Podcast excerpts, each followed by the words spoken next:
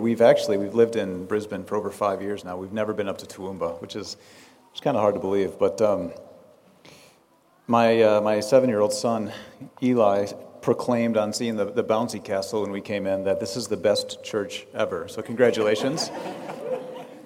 Children are so easily purchased.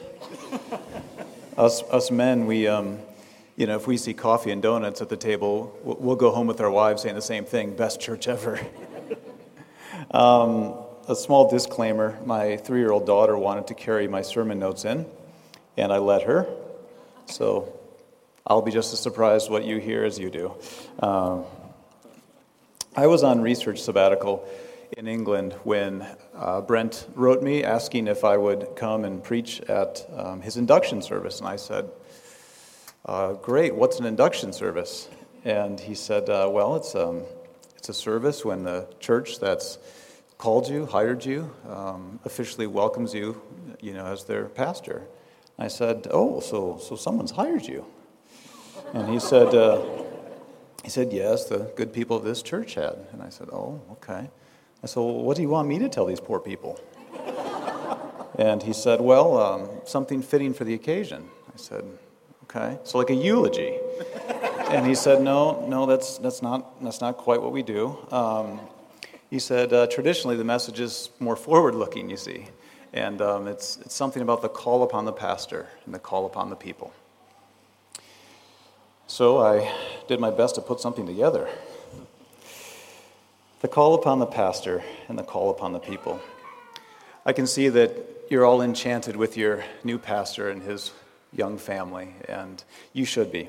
You probably feel he's got a lovely wife and an adorable son, and you probably feel that um, his jokes are funny and that his quirks are cute. Uh, maybe someone does, but um, as hard as it is to believe, there will come a time when the shine is worn off a bit, and you'll begin to, I guess, leave the honeymoon phase, as we call it, right?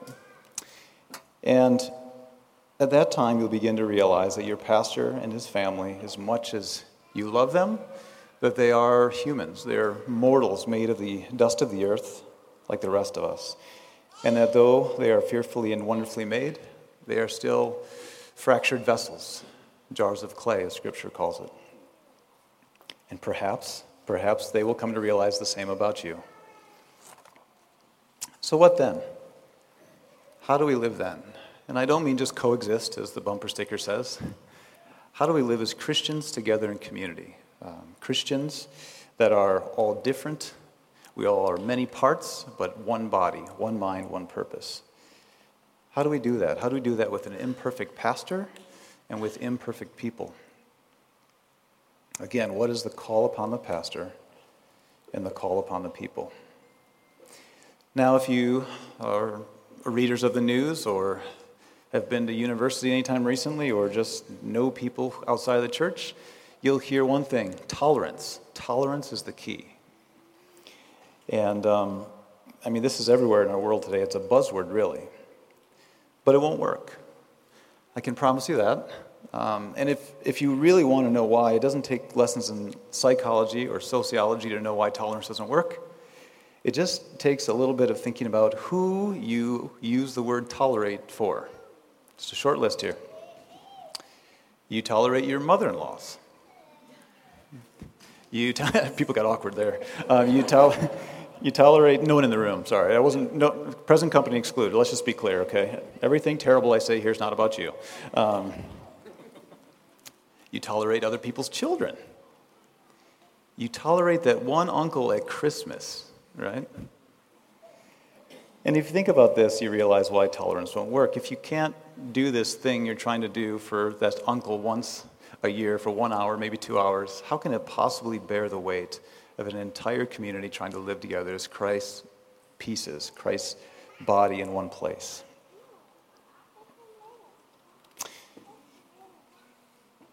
So, the call upon the pastor, the call upon the people. If it's not tolerance, what are we looking for? A clue actually comes from your high school science class. Took me 25 years to figure out what came from that class, but this is it, okay?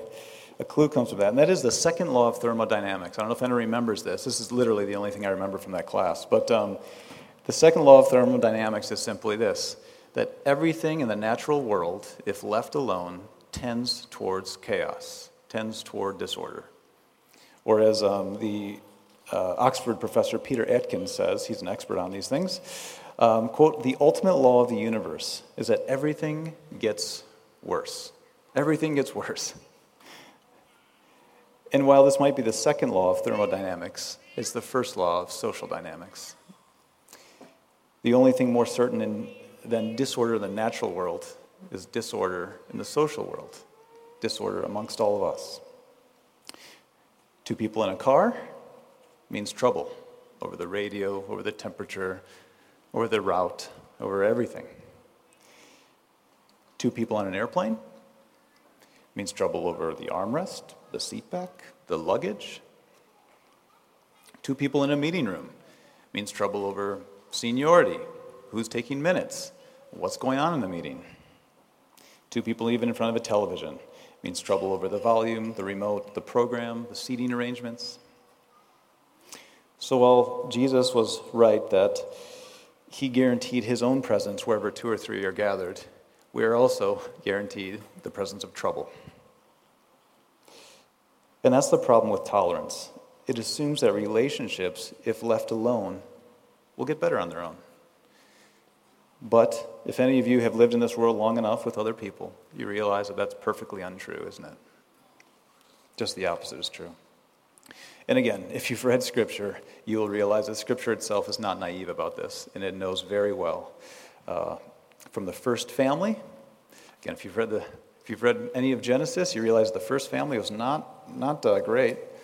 To the Corinthian church, to the church in Laodicea, to on and on it goes through church history up until the very day here, even in Toowoomba. And it's just as true of God's people as any people. So, what do we do? Again, what is the call upon the pastor? The call upon the people. You may be surprised to learn that Scripture provides a solution, a very, very simple one. And it's actually as common as dirt and just as cheap. It's actually free. But for a number of reasons, it often lies just out of view to most of us, a, a bit like a gem beneath the sand. So now there's one place in particular where this little gem is studded all across the landscape in Scripture and that's the Old Testament books of 1st and 2nd Samuel and 1st Kings. 1st and 2nd Samuel and 1st Kings. These chronicle an era that only lasted just a little over 100 years, right up until 930 BC.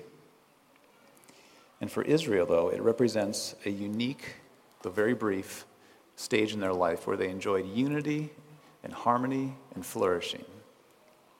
And again, if you've read the Old Testament, you know this doesn't last long for Israel. So, why? Why did the community enjoy these things? Their unity, their flourishing. Why did they enjoy these? And that is what Scripture seeks to show us in these books. And it points to a certain something, a certain something that happens here that doesn't happen at other times. So, again, it's a certain something in the leaders, a certain something in the people. First, the leaders. 1 Samuel opens with an obese priest and his delinquent sons. Again, if you've, I'm, not, I'm not making fun of them, this is literally how it describes them. um, an obese priest and his delinquent sons. Um, the priest is more concerned with comfort than leading the community, and his sons are more concerned with using their priestly position to do everything from eat a lot of good food to sleep with women when they come to the worship site. They're not great people. Um, and so what happens? What happens? Well, the community gets torn apart at the seams, of course, because this is their leadership. And ultimately, to summarize or to uh, echo Johnny Cash, God cuts them down. These men in one day all die.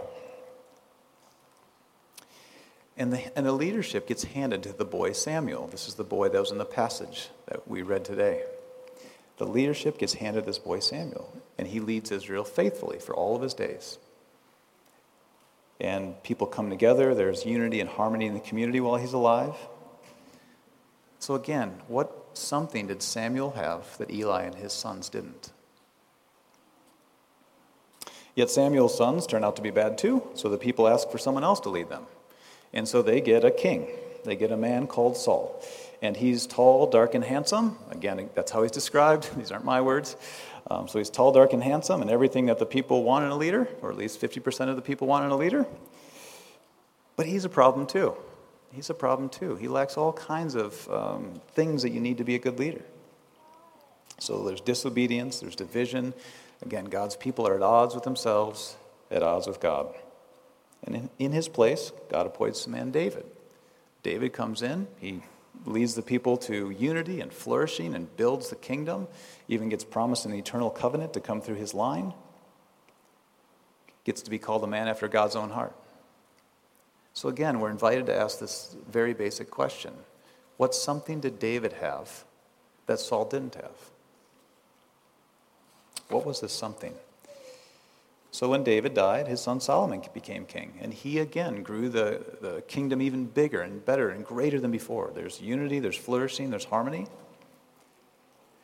But then he dies, and his son Rehoboam takes over. And almost instantaneously, at his first moment of leadership, people come to him and say, We feel oppressed, we feel badly treated, you know, can you help us? And instead of listening to the elders, he said, Be good to them, be kind to them, these people have been badly treated. What does he say? He says, No, I'm going to make it worse for you. And what happens? The entire kingdom splits down its old ancient rivalry lines. Ten tribes to the northern kingdom, two tribes to the south. So, again, what something did Solomon have that Rehoboam didn't? What was this something? According to Scripture, that something is listening. Listening. That's it. Listening is what allowed some leaders to rise and others to fall, some communities to flourish and others to fracture. It's not obvious in English, and that's, that's part of the reason that I, I wanted to do this talk for you today on this occasion, is because it's not obvious in English, but it's all over the place in the Hebrew, which is what the Old Testament is written in. Sorry. Somehow I'm suffering from a dry throat despite the torrential rains yesterday.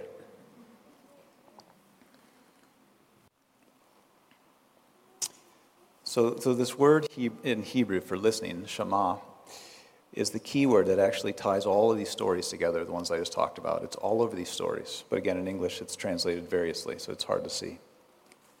So, going back to the first pair. So, when young Samuel first hears God's voice, remember this from the reading, when he first hears God's voice, he says, Speak, Lord, for your servant is listening, right? Speak, Lord, for your servant is listening. And this comes to characterize his life and actually becomes the, the essential uh, quality that we see in the rest of the Old Testament books of what leaders ought to be, but rarely are, but ought to be. Neither Eli nor his sons listen or are ever called listeners of God or the people, nor does Saul listen. And he is actually defined as the opposite of that. So when Saul's kingship is taken from him by God and by the prophet Samuel, we have these immortal words Samuel comes to him and says this Saul, does the Lord delight in burnt offerings and sacrifices as much as in obeying the voice of the Lord? Behold, to obey is better than sacrifice, and to heed is better than the fat of rams. And this is the classic translations, how the NIV translates it. But again, here, the word obey is literally the same word for listens, same exact word that we just talked about.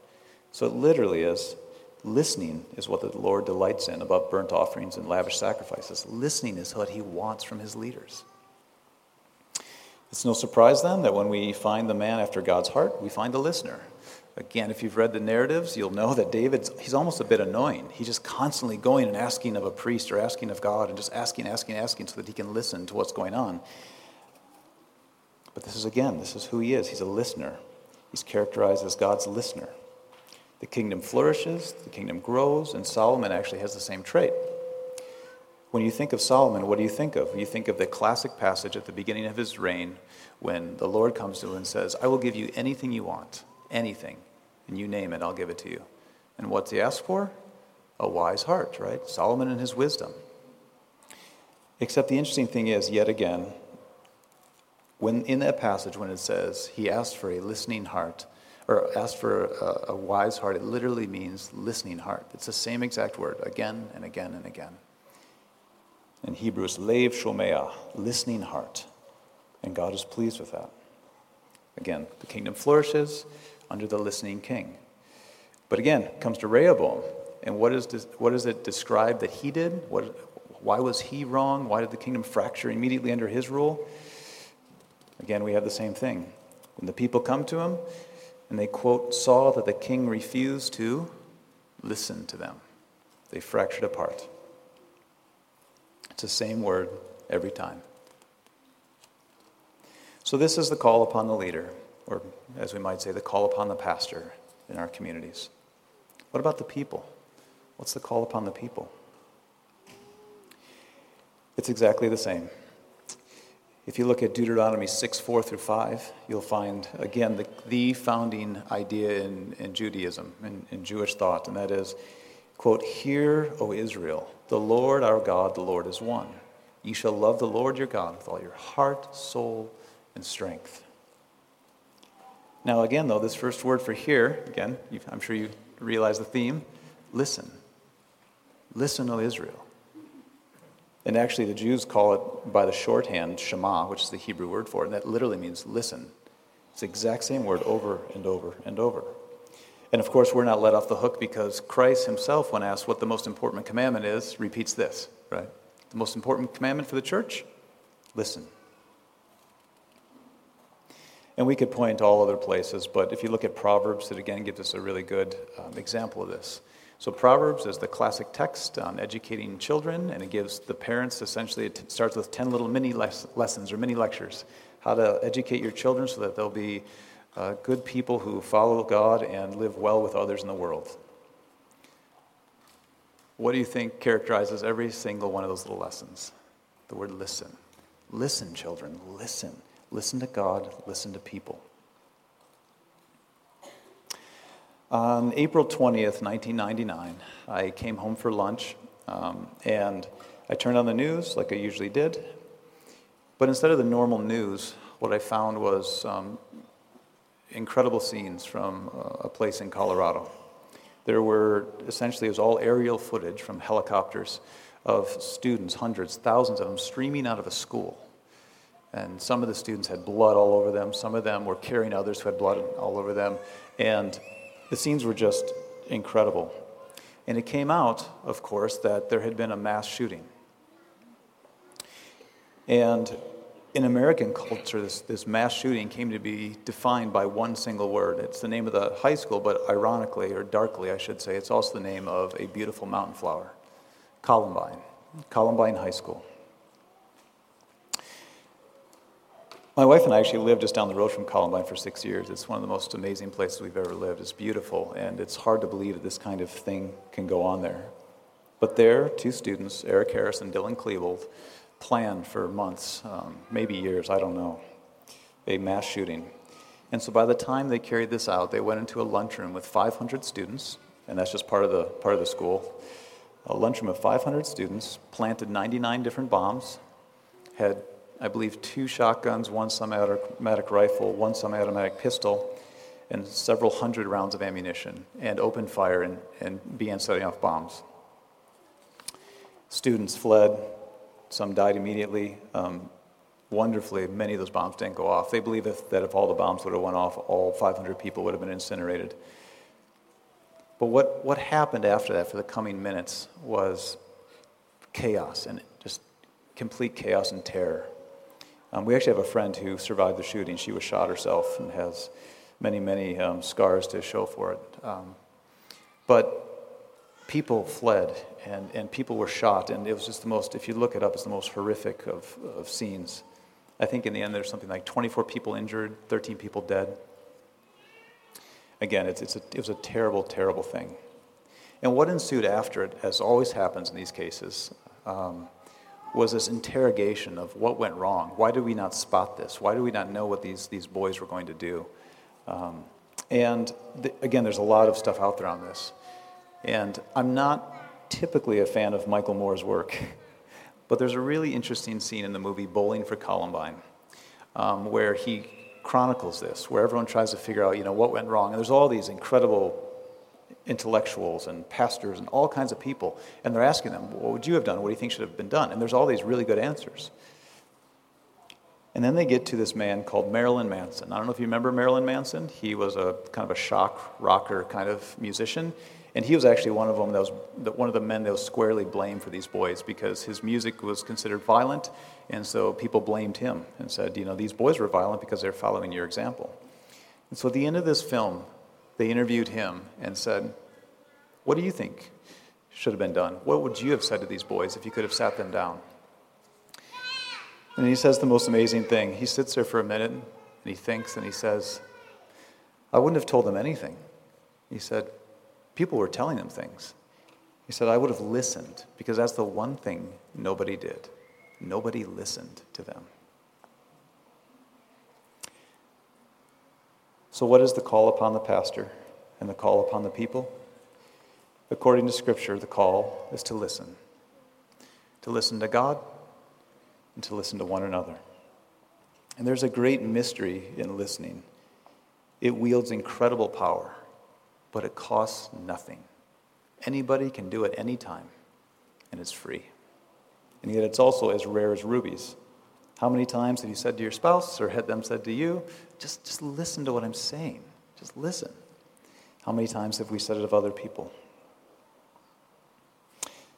My prayer for this community is this May it be a place where the pastor listens to the people and to God.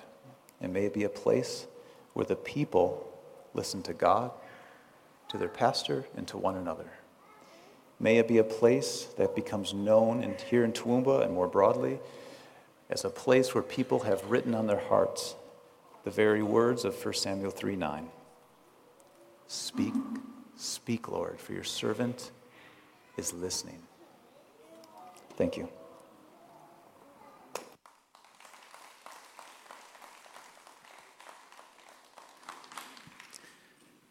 Thank you, AJ, for unveiling the Word of God to us this morning, and hopefully we'll all go away listening more.